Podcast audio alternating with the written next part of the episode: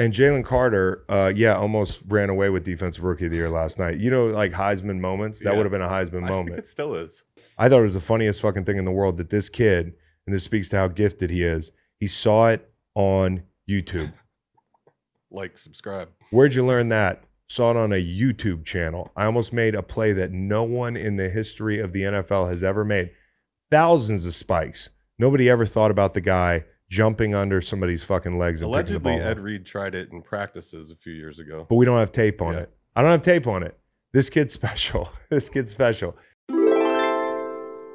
Welcome to the Greenlight Podcast. Cowboy, take me away. Awesome episode for you today. A big Eagles Chiefs recap, maybe one of the biggest games of the year so far.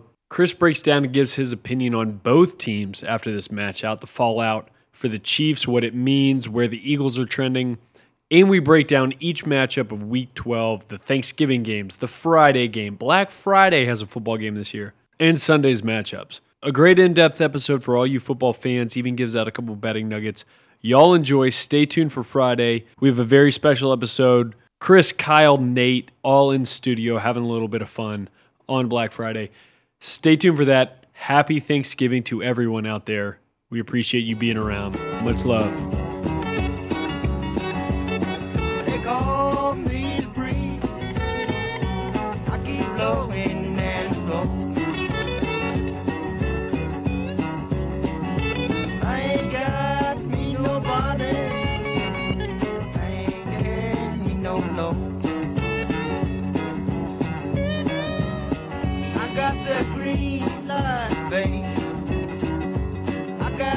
Welcome to the podcast.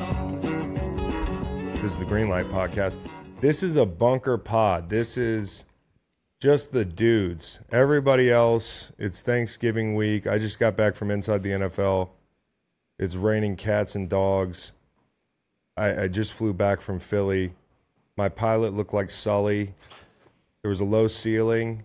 It was just a, it was like chopped salad up there. I'm really thankful to be here with you guys.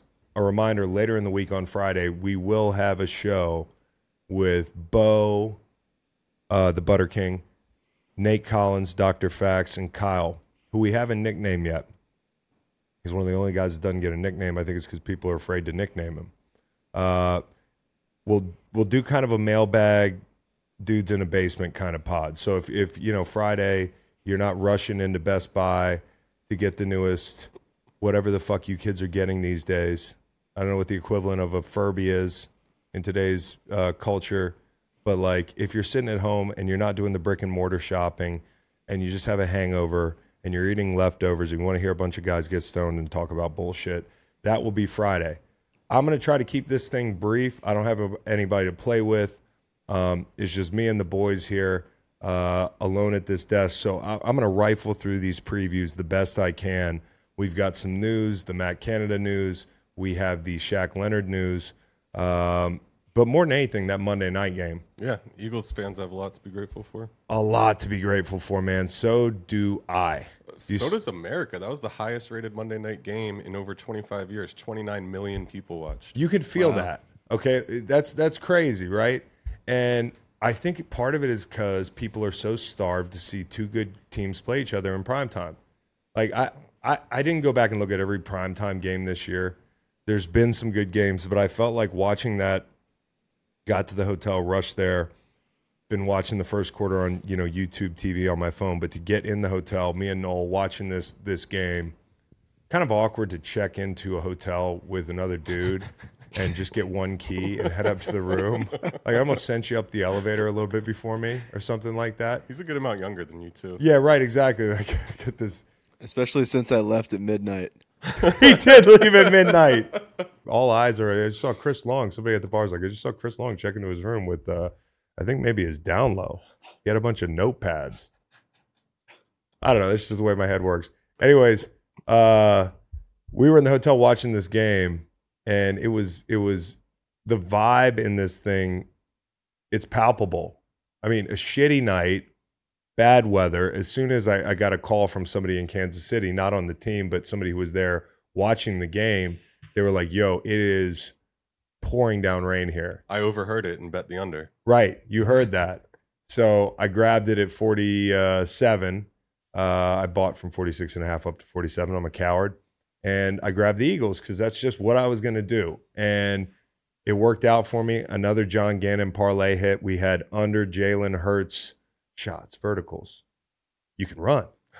We we had Jalen Hurts under uh, yardage. Shout out to Nolan for being like, yeah, maybe maybe that's the one there. Uh, and it was like 260 or something. Uh, and then we had the Jalen Hurts over long completion. I just felt like they'd hit one shot, and boy, did they. Mhm. Uh, and then we had the the Haason Reddick over tackles, and then one more thing I can't remember. But when you win so many John Gannon parlays, you just fucking forget them, guys. And you know, people people are saying they want to tail me. Check out my X.com uh, timeline. You'll get a parlay like three minutes before the game. Half Tease the God is thrill. dead. Yeah, Tease God's dead. Parlay guru. Parlay Guru right now is is alive and well, but you you'll have about three minutes, it's like a fire drill, trying to get that bet in. Um, I had to actually. What's really impressive about that bet, Nolan, and you can attest to this, is that was put in on my end in three minutes on the runway. We're taxiing from the minute the plane pulled out to the minute we took off. I had about three to four minutes, and I had to get a John Gannon parlay in, and it hit. So we're we're that Swift over rushing yards. Swift over rushing yards. Easy that's what it was. Easy cash. Susie hit that 35 yarder. And that's what it was for the Eagles. They, they it was the big plays, man. It sounded cute when it happened, but I actually think it's real. When the tush pushes run for the first time in that game, I felt like every everything changed. And it's like some bottom feeder type analysis, but as soon as they hit that thing, I felt like it was tough sledding and they just got confident and they hit the big play to to to Swift, right? Um, you know, the big plays started happening, the DeVonta Smith bomb, which another thing, like it's why I took the over on the on the longest play. You know, I, I knew they'd keep the yards down, but I, I thought they'd get a shot. And th- when they got their shot, they hit it, right? The tush push gave them a little life. They got a big explosive run. So when they got to midfield, they got their big plays. And I think, like, honestly, it's almost like walking in the bar and you're doing fine until like you make eye contact with the biggest, baddest dude. I feel like getting the tush push run on you is a reminder that they can do that. It's and their thing. So they're they're like, this is literally I just buttered my bread. Like this is what I do. like you we can can't stop this one thing, even though it has nothing to do with the rest of the game. Yes. It's just like a little like, oh shit, there's we're still us, Right. Like, oh, we can still do this. It was just that reminder, that switch flip, like, oh, that's right. It's the lamest thing I'll say in this breakdown. But man, maybe it's the homer in me, and maybe it's like uh, loving, you know, the way Philly fans react to the tush push. But I got a text from a buddy in the second quarter. They haven't run the tush push. It's like it's like people are going to talk about this for 30 years. Remember when they ran the tush push, the whole thing? Just do the tush push. So little Kyle, this was the tush push. Yeah. Let me show you some videos. Let me show you what the Eagles used to do. Willie Gay would would jump on the on the pile of people on his back and he'd slide like four yards. You know, like when they did it, it felt like it was the spark that ignited The rest their of that run. yeah. I mean, it, Yeah. it really was, and and so the big plays were huge, but I thought just that little like, hey motherfucker, we can do this, and, and it changed the tone of the game to me. It sounds stupid, but I'm telling you, I felt it. Yep. That's all they had going for them. Red zone, big plays, and taking advantage of the mistakes that Kansas City made. They got outplayed in a lot of areas. They made a couple big mistakes that a lot of people are talking about. No question. The Chiefs just kind of handed it to them. And, like, listen, I think what it comes down to is this people are going to make a big deal about the drops. And for Eagles fans, it goes without saying, you're fucking nine and one. We are nine and one. I know some people like when I say we still. You, we use nine and one off a Super Bowl loss. Do you know how hard that is? Do you know how hard it- that is after a Super Bowl win? Okay. We won the Super Bowl. At this very juncture, we were four and six. I think we got our asses kicked by the Saints on the road down there in New Orleans. And this team just went on the road in November, Monday night football, inclement weather, Kansas City. That place was loud. Arrowhead was loud. And they found a way to get it done. So part of this breakdown might be about the prevailing narrative today, which has nothing to do with the Eagles, thankfully, because they're not the team of the week to talk about panicking about. People are buying the Eagles after that game. And the Eagles did what they did best, which is they just didn't crack. You know, whether it's Jalen Hurts, uh, whether it's that defense making big plays down the stretch, the two guys that made big plays in the passing, well, not just in the passing game. You had Byard, the pick in the end zone was huge, right? And then you had Roby taking the ball off in the red zone, the peanut punch. Those plays are the difference, and those two guys are the guys that Howie Roseman brought in in the middle of the season. So I don't know. it was- With Byard, although he didn't have the best night in coverage, you know that that was like kind of a flavor of the night for Kansas City. Was like we're going to try to get the ball to Travis Kelce, and we like the matchup. Well, in the second half, um, what the Eagles did and Sean Desai, who I think is great at this, like so far so good. When you when you need to make an adjustment, he's made those adjustments. We talked about one that six in my head, adjusting at the half uh, in LA. That, that that was a really big game for them, right? LA at that point was still really pouring it on as far as like trying to make a run at this thing. I still think they are, but at that point, that was a really tough out for them to go on the road and beat LA. Um, especially, I think they had some injuries. Uh, but they go to they go to LA, and in the second half, they come out and they get a handle on Cooper Kupp. Back then, they're shuffling people in, in and out of the slots, shit like that. So I think Desai's done a really good job making the necessary adjustments. And then last night coming out in gotta have it downs when Patrick Mahomes loves to look at Travis Kelce, they doubled him. And on the play that MVS dropped, it's almost like a, tri- a triple team, you know, because they got the robber coming down on top of the double. And, you know, the ball is right on MVS's hands. But uh, I'd rather lose that way, right, than Kelce dinking and dunking you down the field. And early in this game, when you're talking about the Chiefs and you talk about is it time to panic about them, at one point it was 17 7. And I, I'm sitting in the hotel room and I'm like, I'm on the other, I'm on the wrong side of this bet. Because you just don't know how it's going to look a year later. I mean, they're similar teams, but a lot has changed. Whether it's Eric Bieniemy going to Washington, uh, whether it's having to rely on some different guys a little bit more outside for Kansas City. Hey, last year they made a run with guys outside, just guys, lowercase g, guys. No offense, but they don't have a capital G guy, uppercase G guy. Um, the uppercase G guy for them, if you take him away right now, in a money down, which the Eagles did in the second half, Mahomes looks like he's still making that adjustment. Now he's still firing some fucking darts, some some strikes, man, some piss missiles. I mean, right down to the fourth and twenty-five. That ball's got to be caught, right? Right on his hands. Right on his hands. Third and two. MVS uh, on with the game on the line. Third and two. Travis Kelce, sure-handed guy, your best friend, dropping the ball. People are like, something's wrong with him. I don't think anything's wrong with him. I don't think Taylor Swift is what's up with him. Nothing. I think he's he's frustrated. I think it's a frustrating time for this offense because they're trying to work through some issues with execution, some issues with adjusting out of the half and being able to score at a click that they're accustomed to scoring at. And I think this is a bump in the road for them. I think this stuff is fixable. Now, that's not to say I like Kansas City's matchups with NFC teams in the bowl. I actually think those are the toughest matchups for them. But here's how it's lining up for them. You look at their schedule the rest of the way.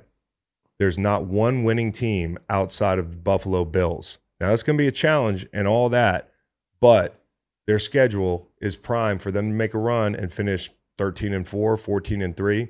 And then, you know, I was on Inside the NFL today uh, on the CW with my boys, Ryan Clark, Jay Cutler, uh, and it was Channing Crowder today. Uh, Ocho was out.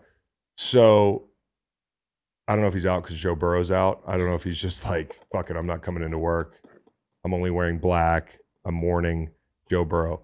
But we had our first like TV kind of like, you know how I don't love doing TV and I'm like learning to do TV. We had our first segment where it was like, come on, no, no, no, no. The guys are like, and it was fun. It was good. But Ryan pushed back on the fact that I'm not panicking about the Chiefs. Hmm. And what I quickly realized, I was like, I felt like Denzel in training day. I was like, wait, everybody at this fucking desk is panicking about the Chiefs? I was like, no, I'm not panicking about the Chiefs. They're like, yeah, but the drops and all this shit and all that shit. And I and and I turned to these guys and I'm like, Well, you tell me who's going to Arrowhead and going to beat them. like, who do you like more? Kansas City at home in the playoffs, and we're talking about the AFC here, not the Super Bowl, because that's going to be a whole nother battle if they get there. But who do you like better than Kansas City in this? i- i- Nobody if at, at, at. Arrowhead. If they're at home, nobody. Not who, even close. who are they dogs against? Now I know they've lost some teams that they were favored to beat. You know, Denver Broncos. Uh, you you you lost uh, to the Eagles last night. You also dropped the uh, the Detroit game to start the season, which is a funny feeling game. I'm not trying to explain away all their problems. The problems are real. Guys aren't catching the fucking football. But what's what's there a better chance of happening between now and the playoffs? These guys suddenly being able to do their jobs, or Mark Andrews healing, or you know Joe Burrow healing, or the Dolphins getting a new offensive line, or a better quarterback than the Chiefs, or the Browns respawning Deshaun Watson. Like the AFC is lining up for these guys, and I thought the toughest matchup for them was the Bengals. We know it historically. That's not real anymore. So like we can do this TV reactionary stuff where we're like, oh, we got to panic about these guys. They're seven and three. Yes, Baltimore has a better record technically. They're eight and three. They played one more game, but look at Baltimore's schedule the rest of the way. I think this number one seed is still Kansas City's to lose, and I think people that are panicking about the Chiefs are being reactionary. And I don't blame you. I, maybe it's just I don't like the word, but should you be concerned about these problems? Absolutely. It's losing them games. But if we're talking about a team with a margin for error that they can overcome this stuff, sometimes you've been in it year after year. Bill Belichick said the season doesn't start till after Thanksgiving. Mhm. Now, I'm not saying you go out there and try to lose games before that, but what do you expect? They played a fucking really good team. They turned the ball over twice in the red zone. They let them hang around. And that team, the Philadelphia Eagles, you might see them again in the Super Bowl. And when you see them again, who could play a lot better out of those two teams? Right. The Chiefs. The Eagles played well in spots. They didn't play their best game, but I don't see like some big revelation coming to them. If Chiefs catch the ball, we're talking about how Patrick Mahomes is the GOAT at the end of this this this day of news. We still should be, to be honest. well, we are. I mean, like I think anybody who And doesn't that's why they shouldn't panic. They have the best player in the game. They have the best player in the game who at the end of the game is like hey yeah i could have put that ball a little bit out there differently which which is not for nothing to me okay? Mm-hmm. Like some people are like oh whoop-de-doo. The guy is taking accountability for something that's not even his fault. Right. so what that is is like when when you look at pittsburgh and you hear najee harris make a comment or wait 10 seconds to talk that's what's called a canary in the coal mine. Like oh yeah that's that's an indicator that something's wrong. These guys in Kansas City, they do this shit year after year. Now I'm an Eagles fan and I hated them beating my birds in the in the Super Bowl, but you as as much as Eagles fans want me to hate the Chiefs, you will not get me to disrespect that organization because they they know how to do this.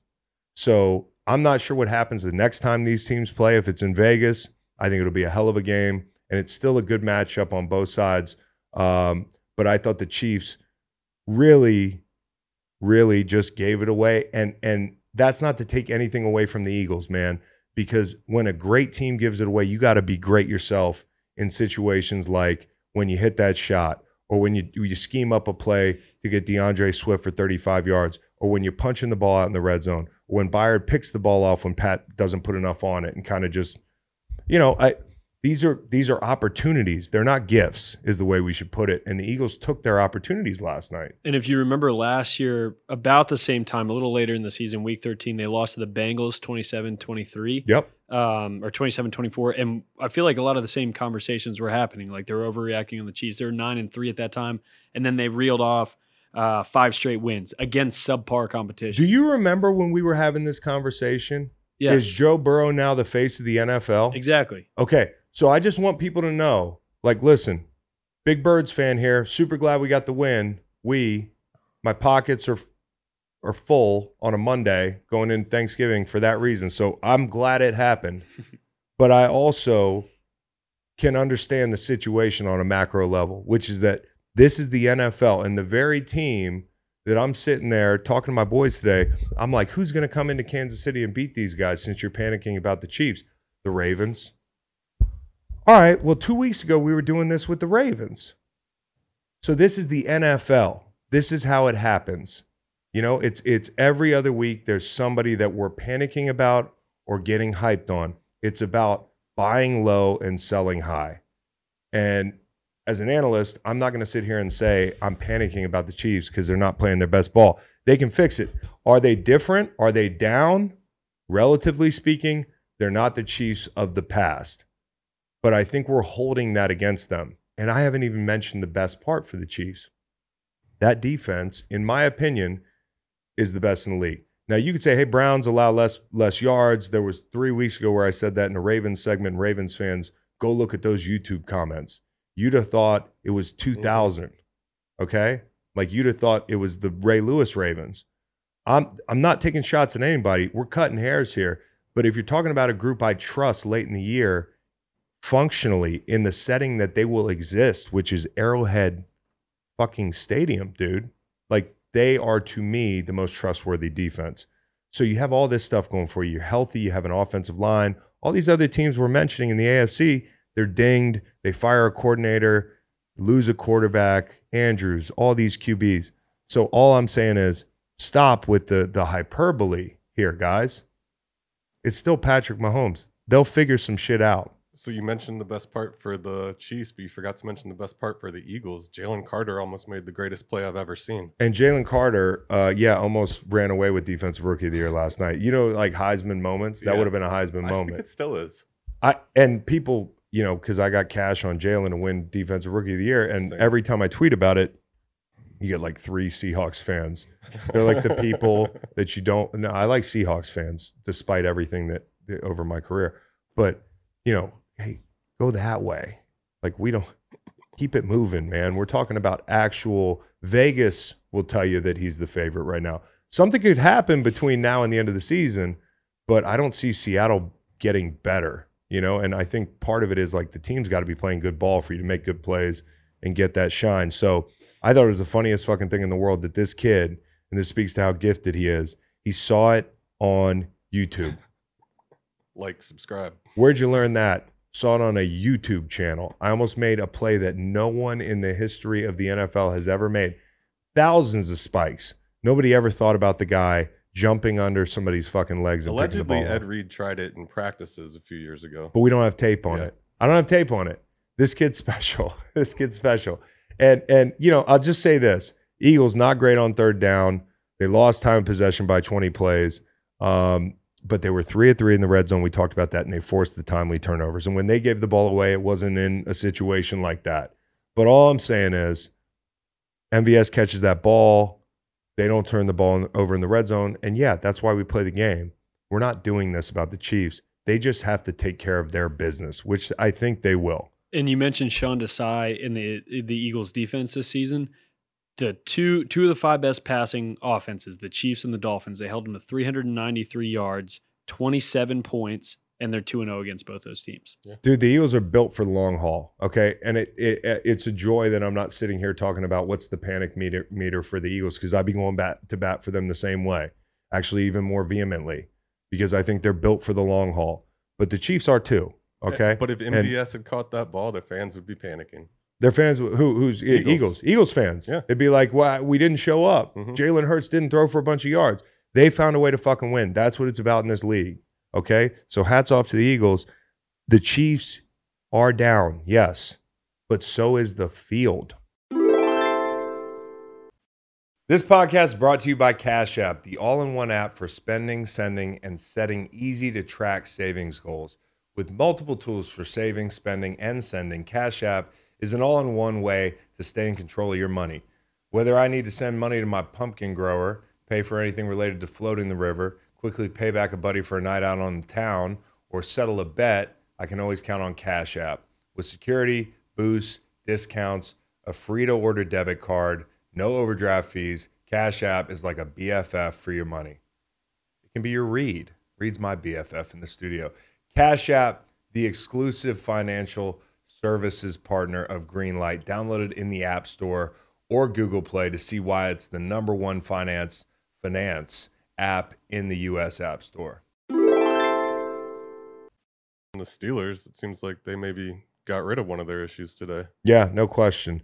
uh, Matt Canada, and I don't like dancing on guys' graves, so to speak. So I try not to do too much of the, you know, ha ha ha, like you know, this guy got fired and the whole thing. Um, but this is good for the Steelers. I mean, it really is. And you know, like all I had to see today, and I don't know if it's out of context, but it sure looks like it's in context. It almost looks like AI. It's so crazy. But Matt Canada's walking into the tunnel in a game mm-hmm. last year after the game, and I guess they had just won.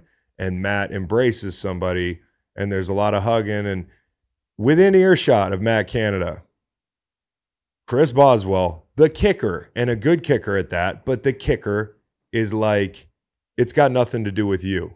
I'm paraphrasing, but he, it was a game that, you know, Chris hit like five field goals or something, and they probably won. Matt Canada's, you know, high fiving and jacking off walking into the locker room. Chris Bo- Boswell's like, not so fast, my friend. He just says it. Like there's 50 people around. It's almost like a couple at dinner that seems to be getting along well. And as soon as like you catch them going in the car and they just start arguing, like that's how this argument was with it wasn't even an argument. Like I don't know if I don't know if homeboy heard him, but uh but Chris Boswell was like, Yeah, I don't give a fuck. I'm the kicker, and I'll tell you, you're not doing your job. And this is a year ago. So all I'm saying is I think what's interesting about this whole situation is Mike Tomlin is a master at keeping problems in house. And for as dysfunctional as it seems like it's been inside the walls of that building, they've kept it in the building for the most part. George Pickens, we had a hiccup there. Okay. George, come back to us. Come back to us. You're young. Don't prove these people right about everything they said about you coming in the draft. You'll get your targets eventually. That's why I told him three weeks ago. Not that he's listening, but you know, George, be patient. Matt Canada's not going to be your guy the entirety of your career. You don't want people to look at you sideways because of a situation that was fucked up and you come out of it looking looking bad. Here's your chance. Maybe this weekend he gets eight targets. The way Diggs got a bunch of targets, Kincaid got a bunch of targets this week. Gabe Davis got one one target. You see deviations in game plans and target shares based on who the coordinator is. Not just that, understanding of the football game. We'll see how good this guy Sullivan is, who evidently has a good relationship with Kenny Pickett. That that information, I don't know if there's something to glean from that, like that's some big positive or not, but you know he has a good relationship with him. So that's good. What I want to see is Kenny Pickett let the ball loose over the middle of the field. And I, you know, like I think this weekend we're going to see what they've been frustrated about. I think what they do differently is going to be illuminating because we all know like there are things that we want Matt Canada to do better, but sometimes in an NFL building, the big issue is hidden from the public. Could be a relationship with Kenny. It could be simply George Pickens. It could be Jaylen Warren. It could be, you know, it, it- could be throwing the ball over the middle of the field. It could be Kenny's mindset, you know, like, and I'm not explaining away some of some of his play because right now it looks like it's 50-50 whether he's going to be the guy next year. But you got to give him an opportunity to prove he's not just what we've seen so far. And if you can't do it, then move on. But the point is, like, how you've been playing it is not going to get you any closer to making that decision. Like, if he's auditioning for next year, th- what the Steelers can't do, they're trying to win, right? How much better would Kenny Pickett have to be for them to make a Super Bowl run? 35% was the number I threw around. Yeah. Okay. Not going to happen. No offensive coordinator is going to give you a 35% boost right away. I don't think so. We're, we're working in the margins here when it comes to little things that are separating factors between scoring 24 points and 10 points. But for the Steelers, you have to find out what you have in Kenny Pickett because I think they're a play. I think they're going to the playoffs. Me too. I think they're gonna. I think they're gonna win nine games this year, slide into the playoffs, give somebody hell for a week, maybe two, but a lot of it depends on what this new scheme looks like or the the, the alterations look like. And for me, an example would be Kenny Pickett and just his seeming um, hesitation to make mistakes, right? Like, and the result is he doesn't make mistakes. That's a that's a Right. great thing for them. But I think there are chances you can take, and I think he has to start taking them. I think when you get out of your own gold zone, like you know, uh, out outside the red zone, if you get to like the forty yard line and you feel like uh, we want to take some shots, we want to get more aggressive, I think you do that. Yeah. Um, and in terms of their playoff odds, like they have two games coming up against the Bengals that they would have been big dogs in. Now they'll be favored in both. Well, that's the whole thing, man. Like, I'll, I'll just say this: last week there was a play that I saw where Kenny Pickett had two crossers in the red zone. It was a play he got sacked on. Okay, got to try to get six down there. And I know his mindset is, I, I can take a sack. Like, just don't turn it over. I think that's his mindset. He's got. He's waiting for the crossers to clear. As soon as they clear, he might be able to just rifle that thing in there. But I think he waits a beat because there's color in the A gap and he's about to get hit and he doesn't want one of these. I question if he has the rifle. You well, you, you don't think he has the arm, No. but when I see him throw the ball outside the numbers, I'm not saying he doesn't. He, he has elite arm strength, but what I am saying he's not as hesitant out Mhm. there because you got a best friend in the world, the sideline, out there. You miss somebody out there, fuck it. And Pickens the only guy that can catch it on over there. And Pickens is a real a real weapon for you outside. If you can miss, you can miss in any number of places. This guy's going to give you a chance. So, to me, I want to see Warren get more carries. I want to see him work the middle of the field. Uh, I want to see him play less safe. Okay, like in general. And I, I'm just curious. I'm generally curious to see what are the differences in where they need to be in their minds schematically and where they were, because I think it'll tell you a lot of where these frustrations were coming from. The Boswell video was crazy. Mhm. But I do want to give Tomlin credit. I, want to say Tomlin hung on to this guy too long, but I also think Tomlin knows that it was time to make a decision, and I think he's done a good job of keeping the issues in house. Without throwing Canada under the bus like a lot of other head coaches have done with their coordinators, which maybe comes from job security. Yeah, and and that's why Tomlin. You know how like guys that are secure in themselves, they just walk around and they're secure. They don't have to be assholes to everybody. Well, fuck, that's Mike Tomlin. Like he's treated this this whole situation with class, even if he's had the wrong guy. Um, and Brandon Staley, you saw him the other day. It's like it looked like he was about to fire the offensive coordinator. Yeah. Anyways. Whatever you're looking forward to this football season, there's one thing that pairs well with every great moment, and that is an ice cold Miller Lite. Whether you're at the stadium playing fantasy football or watching the game at home or at the bar, Miller Lite is here to make your football season taste like Miller time. From kickoff to the clock runs out, you can't go wrong with a Miller Lite in your hand. It's the only light beer with a taste worthy of our national obsession.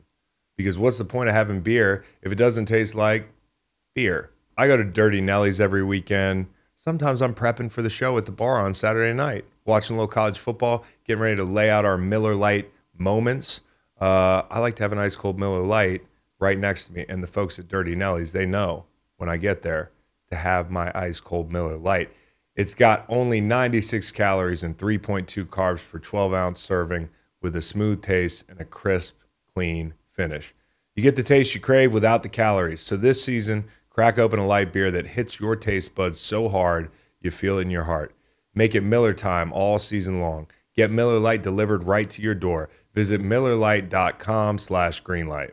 Or you can find it pretty much anywhere that sells beer. Celebrate responsibly. Miller Brewing Company, Milwaukee, Wisconsin. 96 calories and 3.2 carbs for 12 ounces. So let's talk about these games real quick. Let's let's Let's, Let's- hit the Thanksgiving slate first. Yeah. that's what I want to talk about. I want to know what to bet on. uh, all the favorites. Okay, so what I put in was, uh, and you guys, I think I told you this, but I, I I'm putting, I already put a teaser in uh, with the with the Lions and the the the 49ers because I, I just don't see these two teams losing, and I just gave them the, the kiss of death, but I don't I don't see it. You know, I tried to, I maybe But the Sharps love Green Bay. may they always do. Do they love them this week? No, I don't think so. I think they do like them this week. But the point they can't quit Green Bay. But the problem is, and I ran a bunch of scenarios through my head. I think Green Bay's got to score with them, and I don't. I, I I don't know that they can. You know, like, and for me, if I'm Detroit, the big question I have is your D line. I think you got an advantage here, right? And we saw Aidan make a play in that game. Uh, they've got studs up front. They're not that deep with playmakers. We've talked about this. I am worried about on a like big big picture kind of deal. Like, can Detroit keep up with some of these teams because of the way their defense plays? If they play a, an elite defense and all of a sudden they're they're getting stopped on a regular basis and that sort of thing, like you're not going to be able to do what you did to the Bears right. every time. You're not going to be able to live as dangerously as you've been living. Even though their defense has deficiencies, I do love Brian Branch. Oh I my love Brian God. Branch. I love Brian Branch. I love Hutchinson. I love McNeill. Um, I think Anzalone's been great this year. But I just mean to say they don't have like a bunch of blue chip guys. Right. Um, they're still building that thing out, and they've had trouble in spots, bleeding a lot of yardage, including Sunday, The Chargers game. the Chargers game Sunday, and the quarterback run game gave them a lot of problems. Need, needless to say, and I think the most interesting thing is as a player, sometimes you come off a game like that where rush lanes were, although it was a tall task, you got gashed. You got gashed in the quarterback run game. You got gashed on some of these scrambles, and coaches get really tight. Like I'm telling you, the tightest building. If they lost that game, the defensive staff room in a normal NFL meeting facility would be really uptight because defensive line coaches, coordinators, that's like the last way they want you to get beat. Mhm. We got to take the quarter, quarterback away, all this stuff. We can't let this guy hurt us like the guy last week. Well, two things. Number one, the guy last week is 101 from a size, strength, speed standpoint. I mean, he's even more dangerous than Josh Allen. Yeah. He is. Um, maybe in some of the the power football situations you might like Josh, Or Jalen, but yeah. but in the open field, this guy can kill you like that. And he's you know, Kyler Murray you fit him in a shoebox. This guy's this guy's up here. So like he's got the best of both worlds there and And, he had a chip on his shoulder last and he had a chip on He his was coming shoulder. back. So the question for me is, are the Lions going to come out with a chip on their shoulder and say, "Hey, man, last week we couldn't fucking rush. We had to we had to worry about rush lanes. It was we, we were we were scared of Fields running the ball. He burned us." Are these defensive coaches going to take the approach of like the former players that they are, you know, and understand that it's never going to be perfect. We got to let these guys rush. We can't slow them down this week. Jordan Love is not Justin Fields. Go out and win your matchups. Rush your ass off play reckless. Um, don't be tight because of last week. Now, I think looking at the turnovers, I was surprised to see this, honestly. I'm not saying I thought he was a turnover machine, but Jared's actually been the best in the league, one of the best couple guys in the league in turnover worthy plays this season. The one thing I know about Jared is if you get him off the spot, it's trouble. They got to block the guys, Kenny Clark, Rashan Gary, Preston Smith, those dudes. You got to block them up. I think they're up to the task. But I think the the the thing with Jared is the only scenario outside the defense, but offensively, the only scenario where I see them not taking care of business and vying for home field is if Jared Goff continues to turn the ball over. That's that's what's going to make them kryptonite. if if if he does this because he he threw five picks last month, okay, and tried to throw Jalen Johnson one last week. That's not who he is.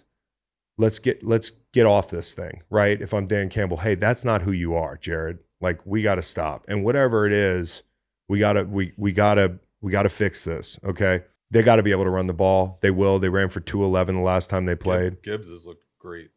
Yeah, Gibbs has looked great. Montgomery's great. They've won their their last five against Green Bay, which is wild. Like when you think of turning the tide for an NFL team, They need to turn the tide on the whole holiday though, because they're always like the lovable losers on Thanksgiving. Yeah. about a forty percent win rate on Thanksgiving. Let's turn that around. yeah, and I think uh, you know, like they played a couple years ago against the uh, against the Bills, and this is when the Bills were the Bills and the Mhm. Lions were the Lions, but they were trying to be the new Lions, and they they gave them a game, man.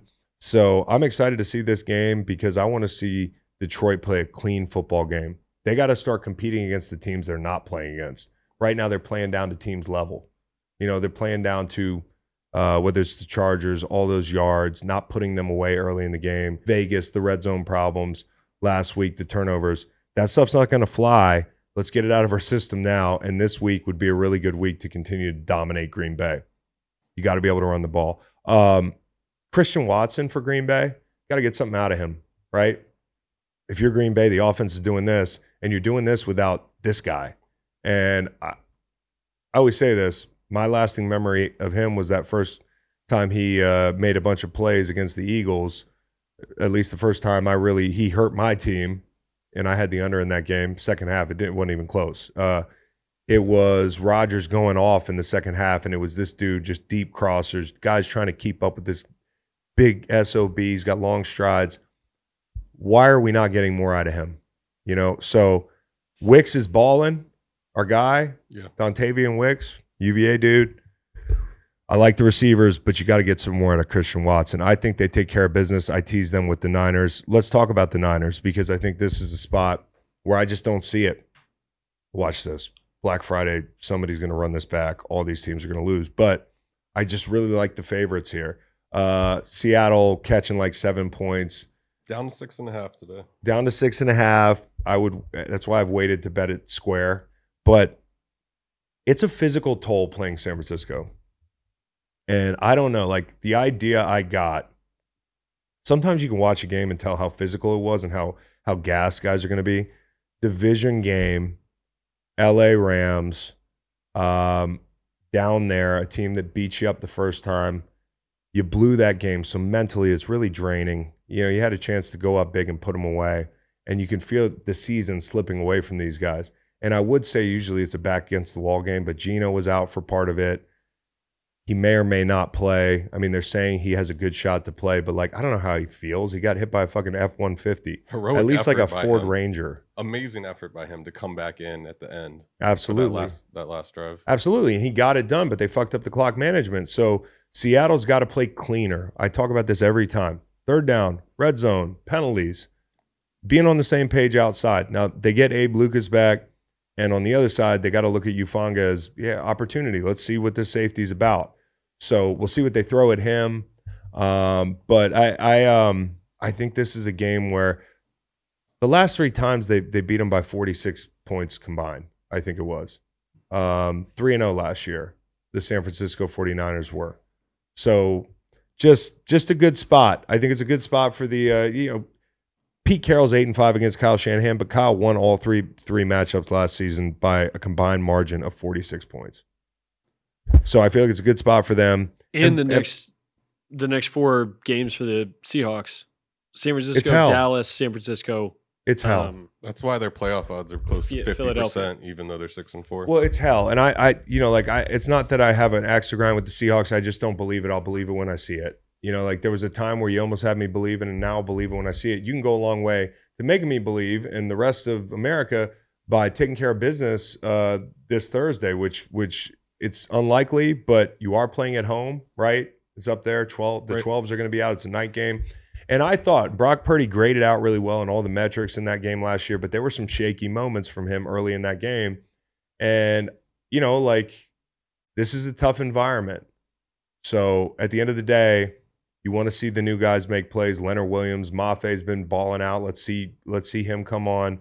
Uh, but this is a game where where San Francisco is going to spread them out a little bit, get them out of base, be in eleven personnel, and and run the ball at will, hit the perimeter, get the matchups they like in the passing game, and they should just go. and that um, Walker injury is a pretty big loss for Walker's Seattle. a big loss. So, dude, I don't I don't love the spot for the Seahawks. And more than anything, there's back against the wall games, and then there's teams that are ready to quit. And I'm not saying they're ready to quit, but with this schedule coming up, they know they need this one. Punch them in the mouth real good and see what they got Thursday night. You got to start fast. Start fast if you're San Francisco. And the other one, man, I got this funny feeling in my gut. I don't know if it's because the the Commanders have taken care of business against the spread on the road, and I basically Mhm. looking at this game like a gambler. I don't think the Commanders win this game, and there's no real evidence in my head that would would support the Cowboys losing this game, especially at home. They're beating teams by like slaughter rule scores at home, like four touchdowns a game, like four scores a game at home. The Commanders have actually been pretty good against the spread on the road, and I feel like this is a game where you could see them be frisky, at least relative to expectation. If I had to guess, I think they're the team that covers. It's the dumbest thing I've probably said the whole show, and I I don't have any data to support it. I don't have any. It's just a hunch. You know, they actually beat them on Thanksgiving two Thanksgivings ago. Right. Beat them up good. Different team, the whole thing, but we'll see. It's all about the favorites Thanksgiving. You shouldn't have to worry when you buy tickets to your next big event. Game Time is the fast and easy way to buy tickets for all the sports, music, comedy, and theater events near you. With killer last minute deals, all in prices, views from your seat, and their best price guarantee. Game time takes the guesswork out of buying tickets. Yeah, I'm like I'm, I'm on my Game Time app right now. I'm looking at Virginia Tech tickets. You know, maybe we'll win one of those at some point. We did it with Bryce Perkins. Anyways, I keep scrolling on the app. I'm going to get tickets to the Commonwealth Cup. Game time makes it easy to find and buy tickets for every kind of event in your area, even last minute deals. I know because I always wait till the last minute. You can preview the views from all your seats in the venue and game time's lowest price guarantee, event cancellation protection, job loss protection, protects my tickets. That's what I need. Game Time is obsessed with finding ways to help you save money on tickets. Game Time has deals on tickets right up to the start of the event and even an hour after it starts. It's the place to find last minute seats. Find exclusive flash deals and sponsored deals on tickets for football, basketball, baseball, concerts, comedy, theater, and more. With zone deals, you pick the section and game time picks the seats for big time savings. And the game time guarantee means you'll always get the best price. If you find tickets in the same section and row for less, game time will credit you 110% of the difference. Take the guesswork out of buying tickets with game time. Download the game time app, create an account, and use code GREENLIGHT for $20 off your first purchase. Terms apply. Again, create an account and redeem code GREENLIGHT. G R E E N L I G H T. That's the code for $20 off. Download Game Time today. Last minute tickets, lowest price, guaranteed. Uh, marquee games Bills, Eagles Ooh, that's a good one. points, points, points. Okay, because I, I I worry more about this offense. In Philly. Yeah, I worry more about this offense than I did the one last night. You know, the concern last night was that defense. Mhm. Eagles are going to be able to move the ball. They're going to be able to run the ball on these guys.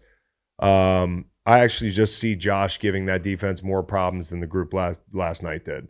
Uh, and I cannot wait to see the matchup of Josh Allen, Jalen Carter, Josh Sweat, the Joshes, just like these big fucking monsters. Mhm. You know, like, and I love seeing when when in these these crunch time games when Josh has got to have it and the D line straining and everybody's the same size and it's just the biggest and the baddest and the most physical. Uh, you know, just going at it, and it's going to be a premier game. It's going to be good cameras. You're going to see everything. You're going to see all the exchanges. You're going to see every look on Josh's face. I, I love this game. I can't wait to see it. I think it's going to be a battle, but I think the Eagles pull away late. Um, I would say over is the play. I already put the over in at, at 47 and a half. This is also the uh, Rasul Douglas revenge game, but I, I still like the I like the matchups for the Eagles offensively across the board. I think they're going to pound the rock. But the matchup defensively for me that stands out is Haason Reddick and Brandon Graham on Spencer Brown. Got to win that one. You win that one, it could be a good day for you. Um, and watch out for James Cook. They got him going last week against that Jets front. They just forgot to run him in the red zone. I think this is a game where you see points, and I think the Eagles win. Chargers Ravens. Okay, something to me in this game that's interesting is I want to see what the Ravens look like without Mark Andrews for a week. You know, like um, we've made a, a big deal about these wide receivers not being as productive. Odell at times, like even Zay at times, where you're like, man, it's tantalizing, but he's just not taking full advantage of the passing menu at times. And th- this offense is very balanced at its best. Like this year was very balanced at its best, where we can line up gap scheme to death. We can run QB read. You know, talk about the Seattle game where you're, you're watching plays where the linebackers. It's the quintessential um, resource allocation conflict. It's just playing Lamar Jackson, trying to sit in the middle of the field and know what the fuck he's going to do. You got all pro tight end out here. You got the the play fake. You've got somebody across the formation, and oh yeah, the quarterback can run a four four five. Like it's it's a problem. They're very balanced, um, but in this phase, they've got to figure out what they have outside.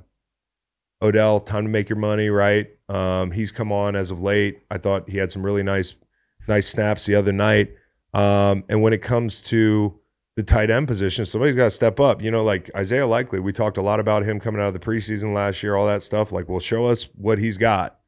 Um, and you know, from personnel standpoint, how is it going to affect what they do? Um, I think that's the interesting one because one matchup I would have loved in this game for the Ravens would have been Mark Andrews against these linebackers. That's a weakness that you can't exploit. So I do think this thing could get a little interesting. Um, but overall, I think the Ravens win as long as they don't do the dumb shit that's put them in situations uh, that they don't want to be in, quite frankly. And a lot of them happen before the half. So if you're watching that game, keep an eye on the Ravens offense in the second quarter. I don't know why it's the second quarter, but it's just something about the second quarter for these guys. They botch things. And it was reported this week that Mark Andrews' injury might not be season ending, so he could potentially come back in a later playoff run. he could be back. So if you see the Ravens and the Chiefs in the AFC Championship, that'd be a big boost for them. We talk about that possible matchup. Um, if you can give Herbert time to operate, maybe. Um, the Chargers got a lot out of Herbert scrambling last week. I'll be curious what their mindset is there. Do we see a lot of like chess matches between Hamilton or whoever's spying him and, and Herbert? Because he can really hurt you with your legs. And I think there's going to be a lower scoring game. And in a low scoring game, 30 yard scramble by Justin Herbert can break your back. So that's the one thing you got to watch out for. Um, I like the Ravens here, but they are going to be figuring it out. And one more thing about the AFC North. We were talking about the Steelers earlier and making a change and all that shit. I almost forgot to say this. It is no it's no certainty that they're going to win this game this weekend. Every game's basically the same to the Steelers, right? It's it's it's all the same. They're going Score to it's, 20 points and you might win. and that's the thing. I was going to say, what's the magic number this week? Well, on the road, they've they've averaged 15 points of offense, like 15-9. 17, I think, is like you're okay, but you're going to want 20. Because I honestly think this, and we were talking about this this Browning kid. I don't think he's like dumpster fire bad. And I could be eating my words Sunday, and I hope I am because I got that that Steelers win total. It's got to clear. But they got a good offensive coach, right? He's taking a lot of shit, sure. but they they've got good guys outside. You just played DTR. You think this kid's as good as DTR? I don't know. But you know what he's got? He's got guys outside. And um, I think quick game against that second level of the Pittsburgh defense, the linebackers have to play better. They're into their depth. Like they could quick game you to death. They could get the ball out on the perimeter and and set up third and manageable. And Mixon could have a day. Like there are paths for the the Bengals winning this game and kind of spoiling the fuck out of Pittsburgh Steel, Mhm. Steelers season because they need these games. So if you're the Steelers, another, like similar situation where there's a change, you're working something out, you got to score if you're the Steelers. And I think the Ravens too are going to be working through some kinks with Mark Andrews out. Jags Texans. Cannot wait to see this game because they might see each other in the playoffs. Honestly, like if, if the season ended yesterday before Kansas City won, that's who was slated to play in the first round. It was supposed to be uh, it was supposed to be Jags and and and Texans again. And I think this is so interesting because there's a lot riding on this game, not just for playoffs, but like on a macro level, the way you think about this division. I man, a year ago, Jags were sitting pretty at this point. Like they had come on. You're thinking, damn, look around this division. Derrick Henry's getting older. Tannehill's a guy. We think Nobody's got a quarterback. Nobody's got a quarterback. And then Lovie Smith happened. Lovie Smith got them where they needed to be Great script. uh, to pick CJ Stroud. Now, I don't know if they were ever going to pick the other guy. I forget what, what they ever said about that. But the point is, the chips fell where they did. And now you get this franchise quarterback in Houston. And this defense, if you have, as a team or as a defense, if you have a CJ Stroud problem, it's going to be a long five years. If you have a DeMeco Ryans' problem, it's going to be a long five years. And I think we're going to find out a lot more in this game because in the first game, the Jaguars made a lot of mistakes, a lot of drops. I think interception tipped. Um, and, you know, you had an Agnew fumble. There was all types of shit. A lot of the drops were Calvin Ridley. Now, what I like that they did last week is they got Calvin Ridley in the slot, and uh, that's where he ate in Atlanta. And I'd like to see more of that.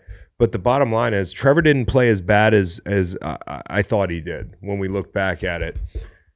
Now it's time to prove you can hang with these guys and beat these guys because you you do not want to. This this franchise has owned you lately. Houston's won ten out of the last eleven games against Jags. I was like, it's almost like a misprint. This rivalry has changed so much, but the constant has been Houston winning. And I worry that if they lose this game, you're gonna feel like, damn, we we're in for it. Like we are no longer top dogs, and this young quarterback on a team that we thought had nothing. Imagine the first time they got beat, Houston didn't have a run game. Right. So that's a new wrinkle. So, you know, like Conversely, though, if the Jags can go in there and win, the Texans are no longer likely to even make the playoffs. They'd be under 50%, and the Jags could have a legit shot at the number one seed. you want to put this team away and go where you're trying to go. And that's one of the reasons I might like the Jags this weekend is their backs. I feel like there's more pressure on the Jags. No doubt. How, how like much the of, Texans are just freewheeling. They're they're they're playing with house money. Great like story. they're a young team. Like, and I think if they get in, they're they're they can make noise. But the Jags, they're trying to go places like the thing you just said, and the schedule lines up for that. how much of a reset game was the 49ers for the Jaguars? Like for them to realize like this is where we need to get to in with our goals. Let's get serious and well, run I, through the rest I of the state. I hope season. it was a reset game. I really do. Um, you know, we talked about Doug off the bye, not as great in Philly. You know, it's one area that he hasn't been as good, like relative to the rest of his his, you know, his reputation as a coach. And I, I just want to chalk it up to that, I guess. You know, like I hope so. You know, because I, I like this team. I want them to go uh, places, but you know, I kind of love both these teams. I mean, these two teams are a lot of fun to root for with Dougie P down in Jacksonville. I'm always going to pull for them, and I love this young quarterback and DeMeco Ryan. So this is maybe, you know, it's funny.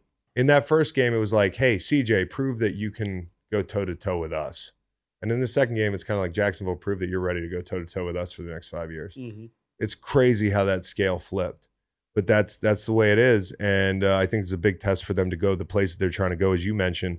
And uh, for houston it's kind of existential too. Yeah, and In- in- unlike most in-season narratives, this actually feels important. yes dude. I'm excited about this game. I saw a really funny thing on inside the nfl today some of the b-roll with cj stroud in his center. And like he made the center change his jersey last week because he was like dripping wet Like he, he was evidently he has the wettest center in the NFL. This guy is just like it's like a Corvallis scene. I don't know, steamy out there. It was uh, and and another thing is every time we see CJ Stroud on mic'd up and Ryan and Jay got to interview him today for uh, Inside the NFL, he just talking to his teammates. It's like seeing him talk vet to vet with some of these vets. It's crazy, dude. He's got a different thing about him. Love the guy. It's a prove it day for both these teams. All right, mid-tier, first Black Friday game ever. Dolphins at Jets. I cannot wait for. Oh no, not this one. I, I can wait for this one. I can't wait for Browns and and uh, Denver since we're now Broncos country, uh, God's country. Let's ride. Jets, uh, Jets, Dolphins. There is a path for the Jets. I'll be brief on these mid tier games. There's a path for the Jets. You got to get 14 points off turnovers. no, I mean, Only 14. well, eh, is it the tallest task in the world? I mean, like, I'm not saying it's likely. I think this game probably ends like 27 to to 13 or something. But there is a scenario Sure. w- where where you know, like last week, they fumbled the ball, they threw a pick, they fumbled the ball. That's how Vegas stayed in that game.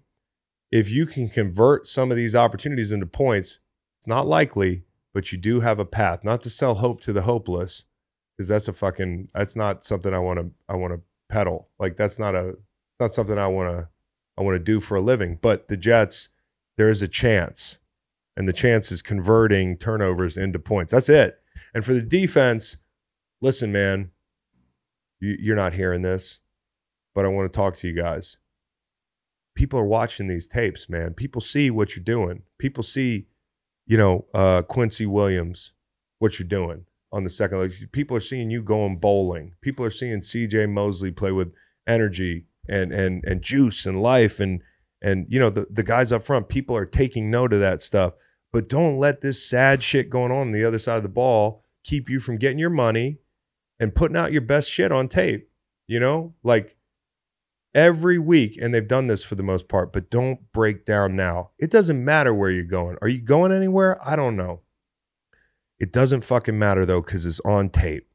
And and this stuff matters. So as as hard as it is to watch what you've watched this year, just don't give up. Because there's a lot of guys that that play on defenses like this. I've been on defenses like this, and I see the guys make the choice. It's like it's like you see it in the guy's eye when he when he's given up and he's he's not going to have that that attitude anymore. He's not going to have that infectious energy.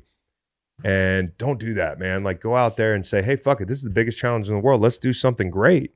Let's do something nobody expected us to do."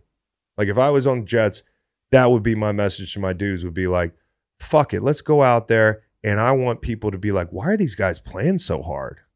Like, are they crazy? Are they doing No, like they're not crazy. They know Aaron Rodgers is coming back. they know Aaron Rodgers is coming back? That's what people should turn on the tape and say. And, and thus far, for the most part, it's been that way. So I expect them to do that.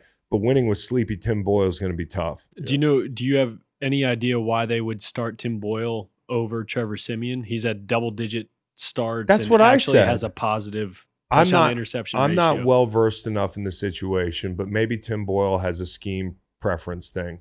You know, Tim maybe maybe it's a Hackett fit thing, or maybe it's just trying the younger guy, right? You know, trying the younger guy, which has worked out well for them so far. All, all the signs seem to point to like Trevor. All the all the you know math. That's what I thought. You and know? maybe it's Trevor this weekend. And maybe the, and maybe that's the the card they have up their sleeve Mhm. and they weren't quite ready. Maybe Trevor had something going on physically. Maybe but maybe it's been talked about and people know the answer to this. So if you Jets fans know, let me know. It's just not my job to to follow everything the Jets are doing right now. It's you've played yourself into this situation. But I hope the defense get John Franklin Myers outside Mhm. and pull a fucking tackle. You know, like collapse this pocket. See what happens. Um, hate week, New Orleans, Atlanta. I love hate week. Never experienced it myself, but what I realized after football is that it might be the best rivalry in the NFL that doesn't get talked about. And it's a pick 'em. And it's a it's a pick 'em, and it's it's a division where you're like, who wants to win this thing? Do any of y'all want to win this thing? And honestly, Mike Mike Thomas going down, like it's all bad for these teams right now. So I want to find out Ridder starting again. Ridder starting again. I don't know what it's going to take. You looked at this. What do you think it takes to win this division? I, I, I'm, I think it- possible it is possible that seven wins could go seven division. and a, yeah, seven and ten. seven you and 10, seven and 10. Eight is the more likely. Nine possible. seven and ten. I mean, I I was in a I was in a division where it came down to two seven and nine teams. I mean, and you could have your first seven and ten team win the playoff. The fucking Marshawn Lynch Beastquake game, we got them in the playoffs. I've talked Yeah. about this all the time. We got them in the playoffs because Charlie Whitehurst and his cool fucking hats and his great hair and his timely shots and turnovers beat us up in Seattle, week 17, back when we only played 17. These guys now need 18 games to sort it out. We needed 17. And what we found out at the end of that that run was like it's probably better to let the Seahawks go beat New Orleans. Like we wouldn't have done that. uh, but anyways, that could be this division this year. It's time to ride Bijan, man. Like Please. it is this is your ticket. He might be the best thing about your team outside of like I don't know. I'm I'm a big AJ Terrell guy, love him, but like Bijan Robinson is a bona fide stud. Uh, the rookie wall, I think sometimes you worry about hitting that wall. Well, you have spelled this guy, so now it's time to burn the ships, man, and go. It's time to burn the ships, ride this dude. You've got you've got a solid run game, if nothing else, and Desmond Ridder's just got to avoid the turnovers that got him where he was a couple weeks ago. But this quarterback thing is just zany. I can't tell what's going on behind closed doors. This has quickly devolved into one of the most like I question the function in there. I'm not calling it dysfunctional, but what I am saying is I question the function of this franchise right now, like the the direction where they want to go. Um and and and do they do they have enough to win down the stretch? Because this defense, what a thin line it was between like really exciting veteran laden, uh, interesting addition defense. Where on the previews that we talk it through and we're like, yeah, this could work. And a couple injuries, Grady Jarrett included, like, and they have a lot of guys that I have not seen play a lot out there. I'll just put it that way. And so this is one that I'm apt to lean New Orleans. I really am, but I'm not touching it because it's hate week and anything can happen. We got another pick 'em. Fuck them pick 'ems. Rams at Cardinals. I lean Arizona here. The first game, the Rams beat them up. They beat them like 26 9. But I think Kyler in this offense playing pretty good ball. Stafford was a little banged up last week. Cooper was a little banged up. We don't know what's what with that. James Conner's toting the rock. He's back healthy. Looks good. I actually like the Cardinals here. I really do. So I don't have much to say about that game, but you know, I lean Cardinals. What about God's country? Favored by two and a half over So- the Browns. So extremely excited about this game uh, because it could be the rock fight of all rock fights. I mean, this this this is 35 and a half is the total. yeah, it's gonna be awesome. It's gonna be awesome. And I actually think if you're Denver, here's why I kind of I kind of think there's a path for them. I like your matchups outside. Like I actually think you can play these guys aggressively, even with Kareem Jackson being out for almost killing another guy. I actually think you can you can. What do you got out there? You're worried about? Yeah, you got nothing. Simmons, you, you, Njoku, you've got Cooper, Cooper, we've got Sertan, take. Yeah, exactly. we got Fabian Moreau. Like guys I would be nor- more nervous if PJ Walker was behind center because he can actually like hit what he needs to hit. You have a quarterback in DTR who's had two starts, one very bad, one decent. He Yep. really only had two good drives this past weekend. Um, now I'm not saying he's a bad quarterback. No, I, he- I think I- I, I was pretty impressed. impressed with, with, that drive down Yeah. the stretch and Yeah, some of the balls he he threw down the stretch, but especially early, you could tell he has some balls sail on him, Mhm. right? And so, like, what I'd want to do if I was Denver, I'd want to press these guys. I'd want to sell out to stop the run. Fuck it. Like, let's find out if you can run the ball. And then also, I want to find out if DTR can throw the ball in the middle of the field at Yep. an intermediate accurately level. because So- there were a, a number of balls that were a hair behind or a hair in front or a hair too t- high, like you said. You can't turn those into you Uh. can't turn those into picks outside. right, You're not as likely to do that. but in So- the middle of the field. So make him throw the ball in the middle of the field and find out what the kid's got. Now the rushers have to win some. I think the the mismatch is up front. The Brown the, the Browns front is fucking studly. Yeah, and They're- we they're have to. The Broncos defense has to stop the run. We watched it, you know, the other night against the Vikings. They ran for damn near. That's why I think- 200 yards. But I think you're in a better situation this week than against the Yeah. Vikings last week because you can commit bodies to the run game Mhm. and say, "Hey, DTR beat us." Yep. You know, so I I think the guys in the back end can hang. I, I mentioned that, but wh- what do you make of looking at this Cleveland defense? Because we talked about the yardage; they don't give up a lot of yardage, but they have had some games where they gave up some chunks on the ground. And we talked about gap scheme teams taking advantage of their their aggression. This could be a situation where you take advantage of their of, of their aggression, put some. You know, like you had that game plan for Kansas City. Now you needed the turnovers and drops, the whole thing, but they keep putting themselves in positions to win not losing games. Now you can cash in on some of these gifts if you if you create turnovers with DTR. And for the for the Cleveland defense, don't be afraid to run the ball at these guys. Mhm. It's just about what concepts you use. Yeah, and- you got maulers. Yeah, Give it a shot. and for um, when the Broncos are on offense, it's got to be quick. It's got to get the ball to P. Yep. Ryan and get the ball to Jerry Jeudy in space quickly. Make the pass rush as ineffective and and take them off the table. As, I do as like the best we cut. I like the Sutton the way he's playing right now. The Sutton size mismatches. He's one of the best red zone receivers in the league. So you just get the ball down there. Uh, good things can happen. I don't know. I And- actually don't hate this spot for them. National media needs to give Sean Payton some credit with Coach of the Year talk. Like, there's no team more improved from September till now. Yeah, no, he's doing a great job. Except that he doesn't cover his face when he calls plays. Like he's just like trap. like everybody else is like, yeah, I'm fucking running a trap, and Sean's just like, yeah. Uh, Trap. Okay, the uglies, real quick. I'm going to take 30 seconds on these games. ugly. These are very ugly. Panthers, Titans. This is all I'm thinking about. I cannot get this picture out of my head. And some of you fans of Panthers or Titans are going to feel cheated. Uh, maybe not Titans fans, but I can't get this picture out of my head. I, I don't want to analyze this game. I just, and I don't know if I want to see it or not, but like Jeffrey Simmons landing on Bryce Young, like that's, I just can't get it out of my head. If you were doing a commercial where like the biggest, baddest NFL player was hitting a regular guy, I would cast exactly these two guys.